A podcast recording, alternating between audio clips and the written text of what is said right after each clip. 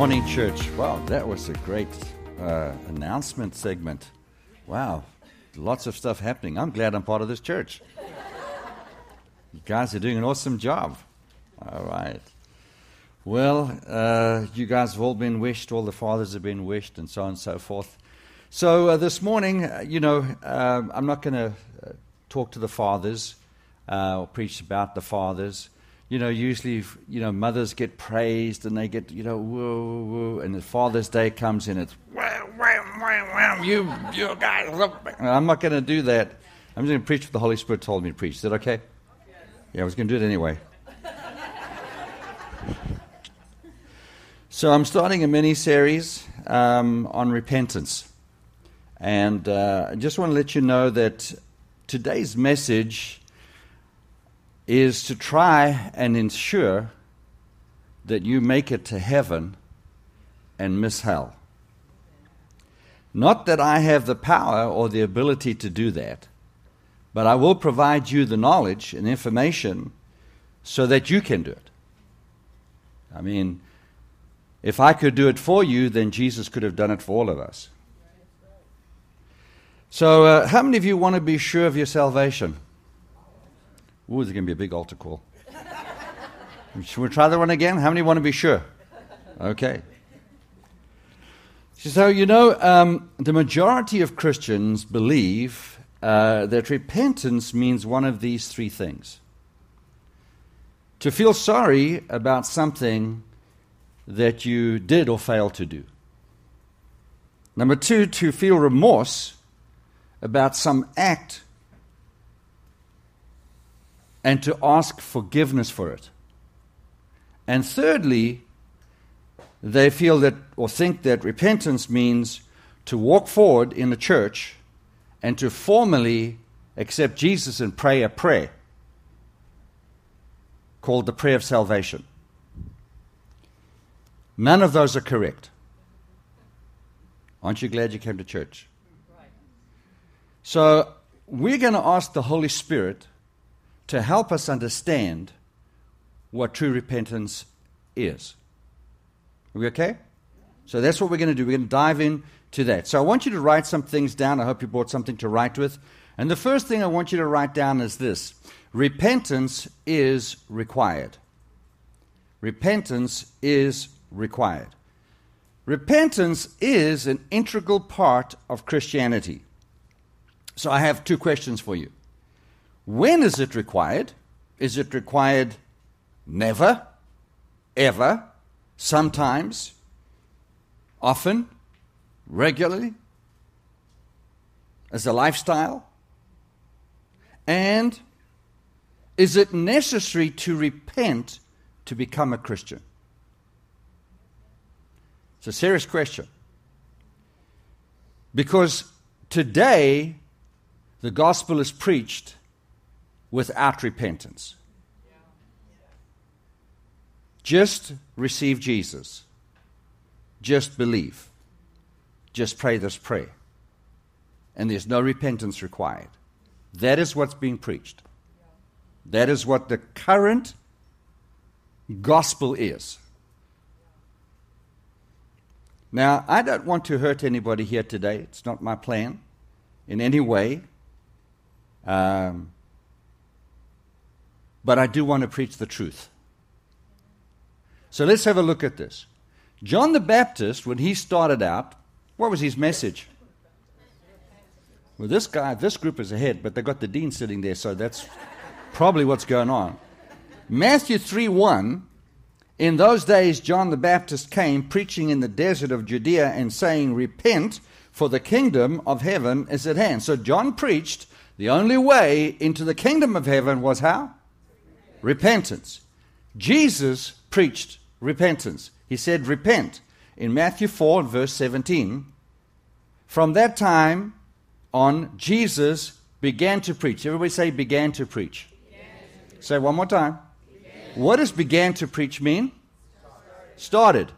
The beginning. He began to preach, repent, for the kingdom of heaven is near. So his very first sermon he preached was repent.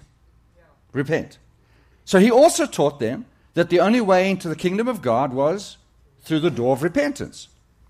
In Luke chapter 13 and verse 2, something serious had happened, two serious things had happened right there in Jerusalem. One of them was that Pilate had killed a bunch of Galileans and had taken their blood and mixed it with sacrifices. Another thing that happened is that the Tower of Siloam had fallen and killed some of those there. And so the disciples were asking Jesus if these people who suffered like this were bad sinners. That I mean, God took them out, God judged them. And Jesus answered them in Luke 13, verse 2. He said, Do not think that these Galileans were worse sinners than all the other Galileans because they suffered this way.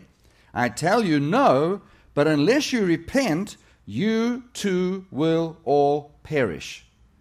So the 18 that died when the tower fell on them, and all of these that Pilate uh, persecuted, all of them, Jesus said, You see how they perished? You will perish as well unless you do what? Repent. So Jesus taught repentance was necessary to avoid perishing. And he obviously couldn't be talking about natural death because all of us are going to die naturally one day. So he couldn't have been talking about that. He is talking about the second death. When Jesus sent his disciples out, you might remember he called them together and he sent them out two by two. He said, I want you to go out and to preach. Do you remember that? Sent them out, cast out demons. Do you know what they preached? Have a look at Mark 6 and verse 12. And they went out and preached that people should repent. Well, why would they preach that? Oh, because their master did. They just took one of his sermons. Well, Jesus preached this. He's our master, so we're going to preach it. So, yes, they cast out demons, they healed the sick, but they preached, the message that they preached was repentance. Casting out of demons and healing the sick is not a message. It is the outworking of the power of the gospel. It's not a message. The message that they preached was repent. What was the very first message that the Apostle Peter preached on the day the church of Jesus Christ was born? The day of Pentecost, when the Holy Spirit was poured out in Jerusalem. Let's read it. Acts chapter 2, 36. Therefore, let all Israel be assured of this God has made this Jesus, whom you crucified, both Lord and Christ. And when the people heard this, they were cut to the heart. Say, cut to the heart. How many sermons have you heard that cut you to the heart? If it's not a motivational sermon, you go somewhere else. Because after all, you've got to be boosted up, you've got to be picked up, you've got to be encouraged, you've got to go, woohoo, woohoo, we can do this. But cut to the heart? No. No, don't you do cutting me. No, I'm going somewhere else. The very first sermon Peter preached cut them to the heart, went to the very heart. Why did it cut them to the heart? Because he said to them, Jesus, whom you crucified. Talk about getting in your face. Jesus, whom you crucified. Hold on to your seats. Again, I am not yet to hurt anybody, but I need you to understand that you could have been standing in that crowd. Because you see, you did crucify him.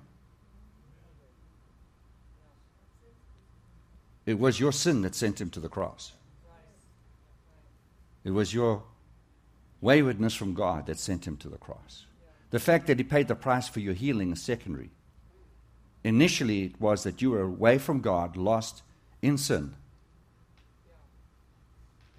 And you see, until we and every person gets cut to the heart for the fact that they crucified Jesus, that he died for them in their place, they cannot be saved. They cannot be saved. Until you realize you're wrong, you can't get right. If you think you're right and believe you're right, you're wrong.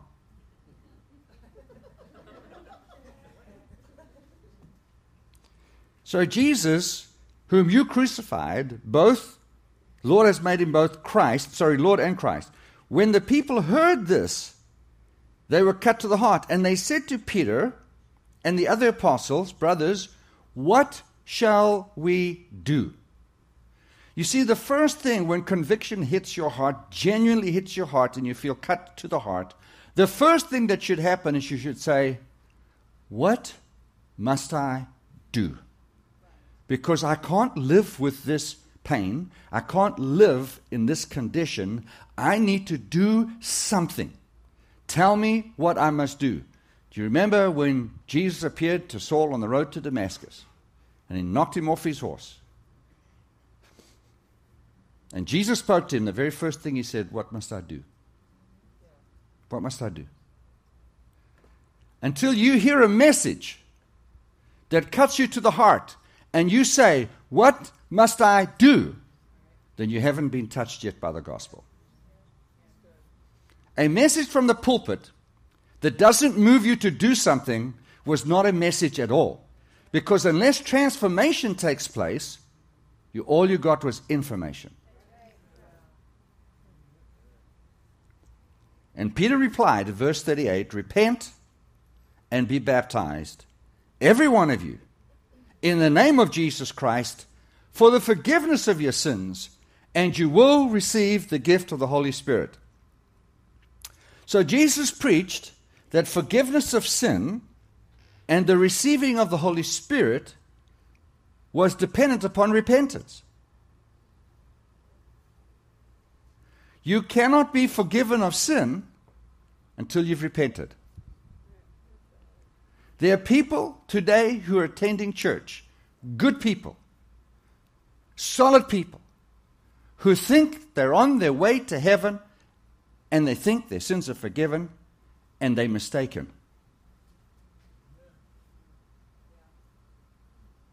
Why are they mistaken? Because they haven't repented. Knowing about Jesus, knowing about God, does not get you into heaven. Knowing that there's a hell does not uh, uh, avoid or give you the escape or make you avoid going there. Knowledge doesn't save you, knowledge doesn't change you that way. Listen carefully to me. It might be the most important message you ever hear. And I want to tell you this I have preached before messages like this and people have died within 24 hours after me preaching the message. I'm not saying that to scare you, but if you think that you have got a ticket on the rest of your life and you know exactly how long you're going to live, that's fine. That's fine. But we don't know. We don't know. We're not certain. We've had congregation members who sat here on a Sunday and dropped dead on a Tuesday. Thank God they were Bible school graduates. For no reason, just dropped dead on the street. We had people who sat here on a Sunday and were killed that week driving the car, having been gambling and drinking at the casinos and killed everybody except one person in their car. Everyone else was killed. They sat here. I'm not making this stuff up. I'm going to tell you how important it is that you get a hold of this message that repentance is required if you want forgiveness of your sin. And if you want to receive the Holy Spirit and you want to go to heaven and miss hell, repentance is required. It is necessary to repent to become a Christian. You cannot become a Christian until you have repented. So, what is repentance then? We're going to spend the rest of the day talking about what repentance is. We've got to find out what this is. What does it look like? First of all, repentance is not regret. And that might shock a lot of people. The feeling of remorse, of sorrow, of grief, of guilt, of regret are the most common definitions given by Christians to define repentance. If you ask somebody, if you ask a Christian, what does it mean to repent? They'll probably say, well, it's to feel sorry for your sin, it's to have grief about the sin, is to have remorse. And it's not. While that is, that might be necessary, that it's more of an emotion than what true repentance is about. It's not accurate. How do I know? Well, you remember Judas Iscariot, the guy that um, betrayed Jesus? Remember, he took the money back because he felt remorse when, they, when, they, when he saw what they were doing to Jesus? Threw the money in the temple. Said he, he wept. And then what did he do? You know the Bible. What did he do? He hung himself. You see, that wasn't repentance. That was remorse for an action that he took. And he couldn't live with himself, and so instead of repenting, and repentance was all over the Old Testament, repentance he had heard from John the Baptist, repentance he had heard from Jesus, he had preached repentance. He was one of the twelve that got sent out. He knew what repentance was. He just didn't repent. He was remorseful and he hung himself. Remorse, feeling of guilt, sorrow is not repentance. There are emotions that can be misinterpreted very easy as repentance. You see, do not accept a fleeting sorrow for actions or your actions as repentance. Now, hear me. If you do something that's wrong, if, if you uh, abuse your spouse, your children, if you committed adultery, if you do something, yeah, there's going to be remorse. There's going to be uh, uh, a sense of guilt. But that fleeting sorrow isn't repentance for the action. It is not what God requires. There's something more. So write this down. Write this down. True repentance is a change of mind and a change of heart. Did I not put that on the screen? Do we not have it? Thank you. True repentance is a change of mind and a change of heart that results in a change of behavior.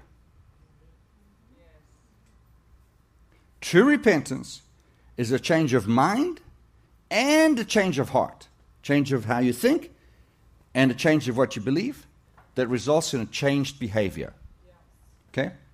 Those are the proof of repentance. That's the proof. Changed mind, changed heart, changed behavior. That is the outward proof. The early church, this is in the book of Acts, all preached repentance. Let me give you one more scripture. In Acts 3, verse 19, repent, then turn to God, so that your sins may be blotted out or wiped out, that times of refreshing may come from the Lord. So, forgiveness of sin, your sins may be blotted out. The forgiveness of sin is predicated on two things. Number one, repent. Number two, turn to God. See that? How many see that? Do you see it's not just repent? And it's not just feeling sorrow or grief.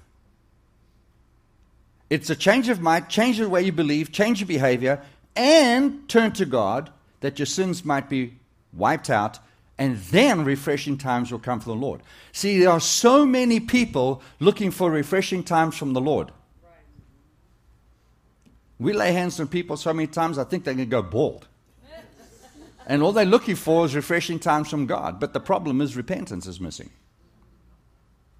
And a true turning to God. Do you think we could warm the house up just a little? I'm really preaching hot here, and I'm cold. So I'm having a real problem staying on fire.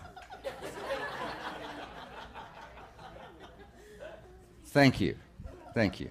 It's like people pouring cold water on my parade. So repent and turn to God is necessary for forgiveness. See, we all want forgiveness. But do we all want to turn from our sin and turn to God. In the Old Testament, you read some of the Old Testament at least, or you've heard many stories about the Old Testament. how they repented there. They put on sackcloth, threw ash in their hair, right? I mean, these guys knew how to grovel. they tore down the, the, all the thing, temples of Baal and all that kind of stuff. That you know, the altars of Baal, they turn turn it upside down. Uh, they fasted and they prayed. I mean, these guys, they got it done. They really went for it. Burnt offerings and just don't move, you'll get burnt. Anything gets thrown in the fire. There's a complete change of mind. You could say conversion. The whole nation, under the king's leadership, moved away from serving this God to serving God Jehovah. Now, in the New Testament, there is a Greek word that is used for the word repentance or repent that flows throughout the New Testament. And this is what the word is metanoia. There it is, metanoia. Say, what does it mean? There is the definition of it. It means a complete, radical, and total change. Say radical. radical. Complete, not just half hearted, radical change. Radical change. So, in other words, Christianity demands a decision that will produce radical transformation. Changing in our thinking, changing in our believing, changing in the way we live, changing in our behavior. Do you believe that? Yes, amen. So, repentance then is to change.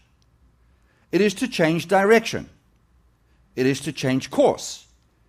It is to begin a new course. It is a complete alteration of the way you think, the way you believe, the way you view life, and your behavior. A complete, radical change. So now, change on its own is not repentance. Why? Because repentance has to come first and then there's the change. So if someone changes their behavior, it's not necessary indication that they've repented.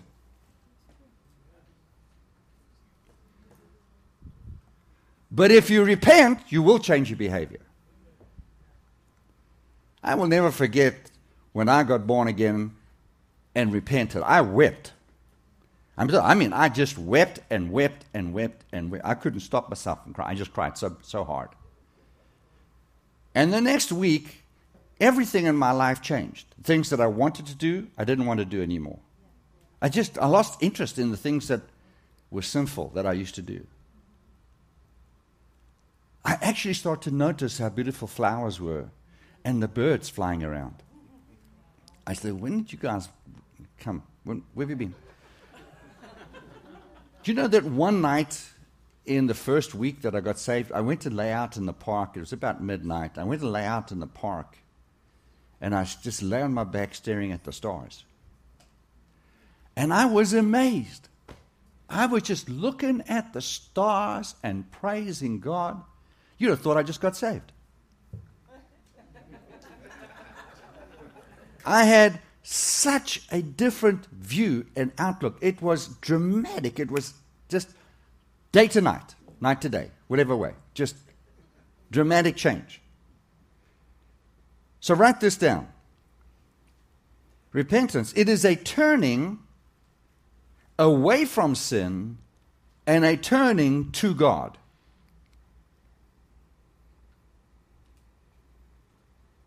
Turning away from sin and turning to God.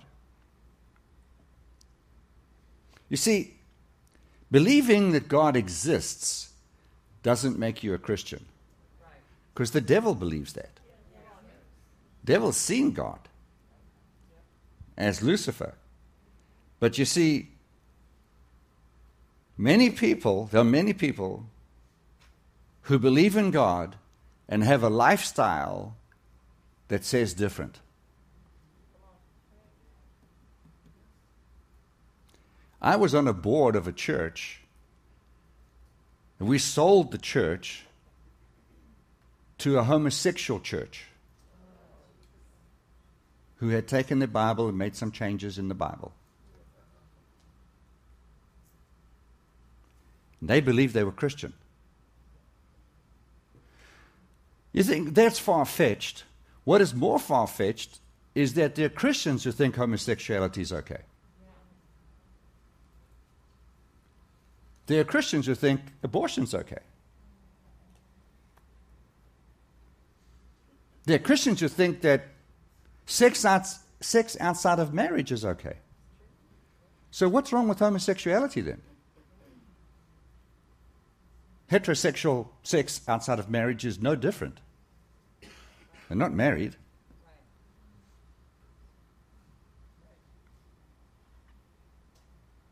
There are Christians who think pornography is okay. Yeah, they also think unforgiveness is okay. And not tithing is also okay.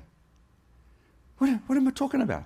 If you're going to have a radical change, you have to change your views, you have to change the way you think, you have to change your behavior, and you have to call sin sin. You can't live like you used to live in the old way, in the old world, and think that that style is okay to be a Christian. Well, I prayed a prayer. I prayed a prayer. I'm good to go. To hell? Not to heaven. I would tell you seriously, praying that prayer might be the same as being inoculated from COVID. You still have to wear a mask afterwards. Because you don't know it's going to work. And you don't know how long it's going to work. The vaccination might wear off after six months, you'd have to get another one. That prayer might wear off after six months, especially when you get persecuted for being a Christian. I'm preaching better than you saying amen, but don't say amen now, say oh me.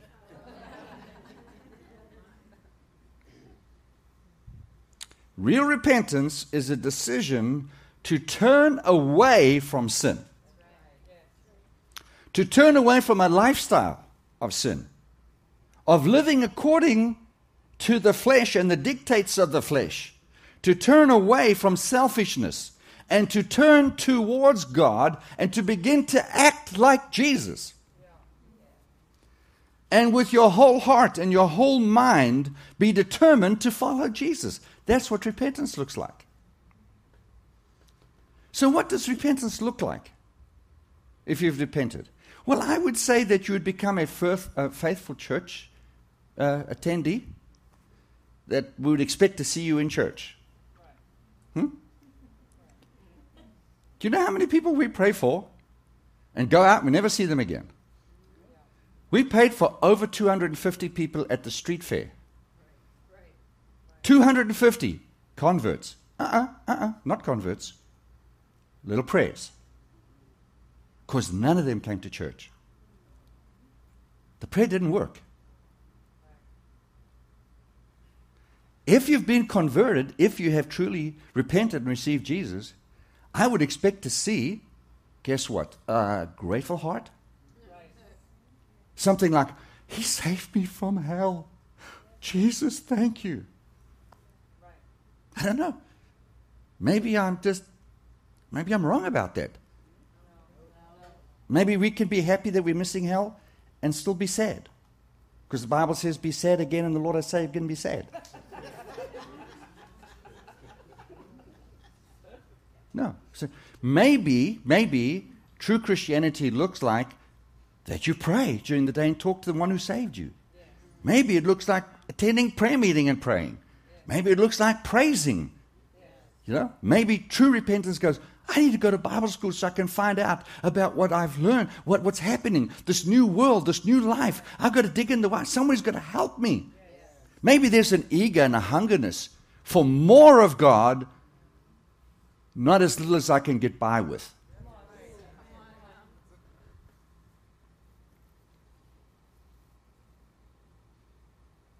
In other words, Christianity is not a spectator sport, it's a participating sport. When you get converted, you become a participator. You know what it looks like? It looks like lying, laying down your life and picking up your cross and following Him. Jesus said it in Matthew 16 24. He said, Then Jesus said to his disciples, If anyone would come after me, he must deny himself and take up his cross and follow me. Wow. Lay that flesh down. We sung a song today, Surrender. I surrender. But you know, many Christians sing that song, but I surrender. Like, okay, I'm surrendering, Lord. Give me more of you. Give me more of you. Where's he going to go and get more of him? He already gave you it all. So when you're surrendering, lay it down. It's you that's got to lay it down. And what have you got to lay down? Your own sinful, sinful life that you're carrying with you into Christianity. So Paul explains it this way. He says about the Christians in Thessalonica who had repented. He says in 1 Thessalonians 1 7, he said, uh, They tell how you turned to God from idols to serve the living and true God. You turn from idols to serve the living and true God. So this was a complete radical change that was evident because they were idol worshippers and they turned to serve God. So the fruit of the change was that they were serving God. Not just saying, I'm a Christian. Then they were actually serving. They were in the church. They were serving. They were doing something in the church. I don't know what they were doing, but they were serving. They might have been ushers. They might have been in children's church. They might have been working the sound system, like Matt. They might have been playing in the band. They might have been counseling. They might have been doing something, but they were serving.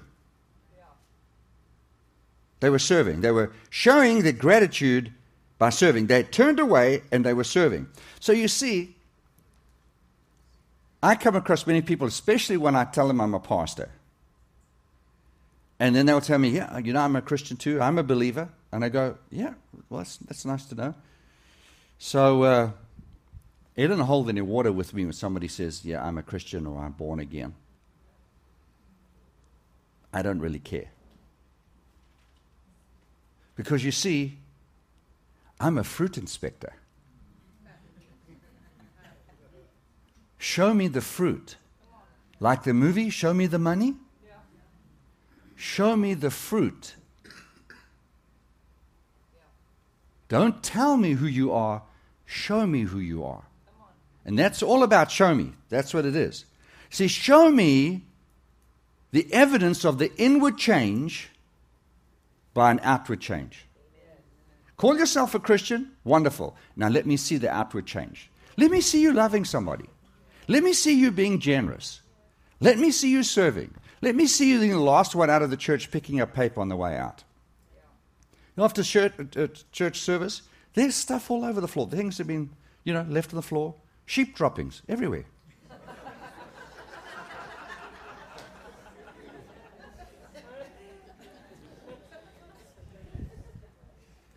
there has to be a dramatic outward change of behavior. Because this is what Paul said is the guarantee of repentance has occurred. See, true repentance is not merely about accepting a new philosophy or changing churches or even denominations. It doesn't matter what denomination came from. You could have come from the Baptist, you could have come from Methodist, Lutheran, confused, could have come from one of those. It doesn't matter. It doesn't matter. The question, the question is, is there a, has there been true repentance? And you see, a lot of times what happens, especially like if you go to India, they've got a million gods in India. So when you present Jesus as God, they say, oh, yeah, yeah, I've got room for one more. I already got a million, give me one more, no problem. And you know, in the Western world, it's starting to happen the same way. You, you add it to your life without changing your life. If there is no true transformation, if there's no change in behavior, or an wholehearted desire to serve God out of gratitude and thankfulness for your conversion, then I doubt that true repentance has occurred.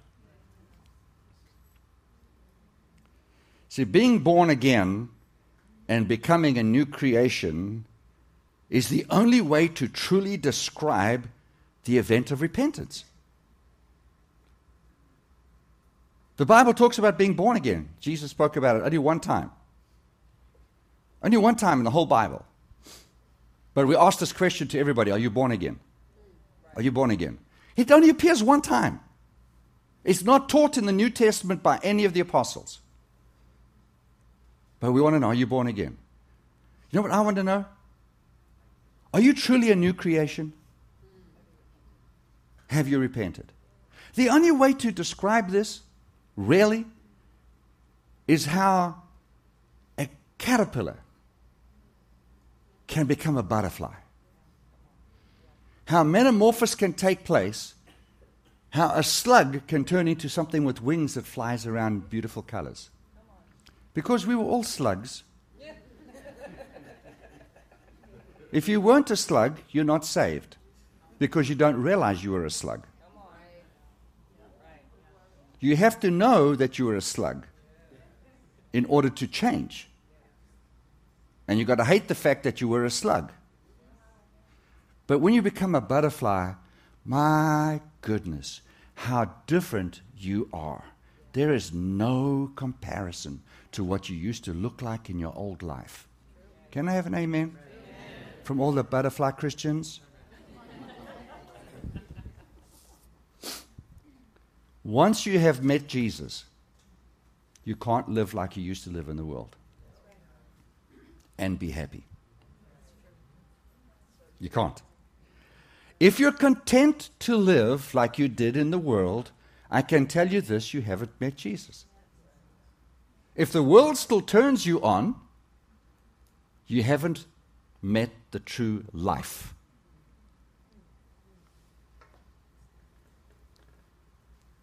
Well, Pastor Henry, God loves me the way that I am. Of course He does. Of course He does.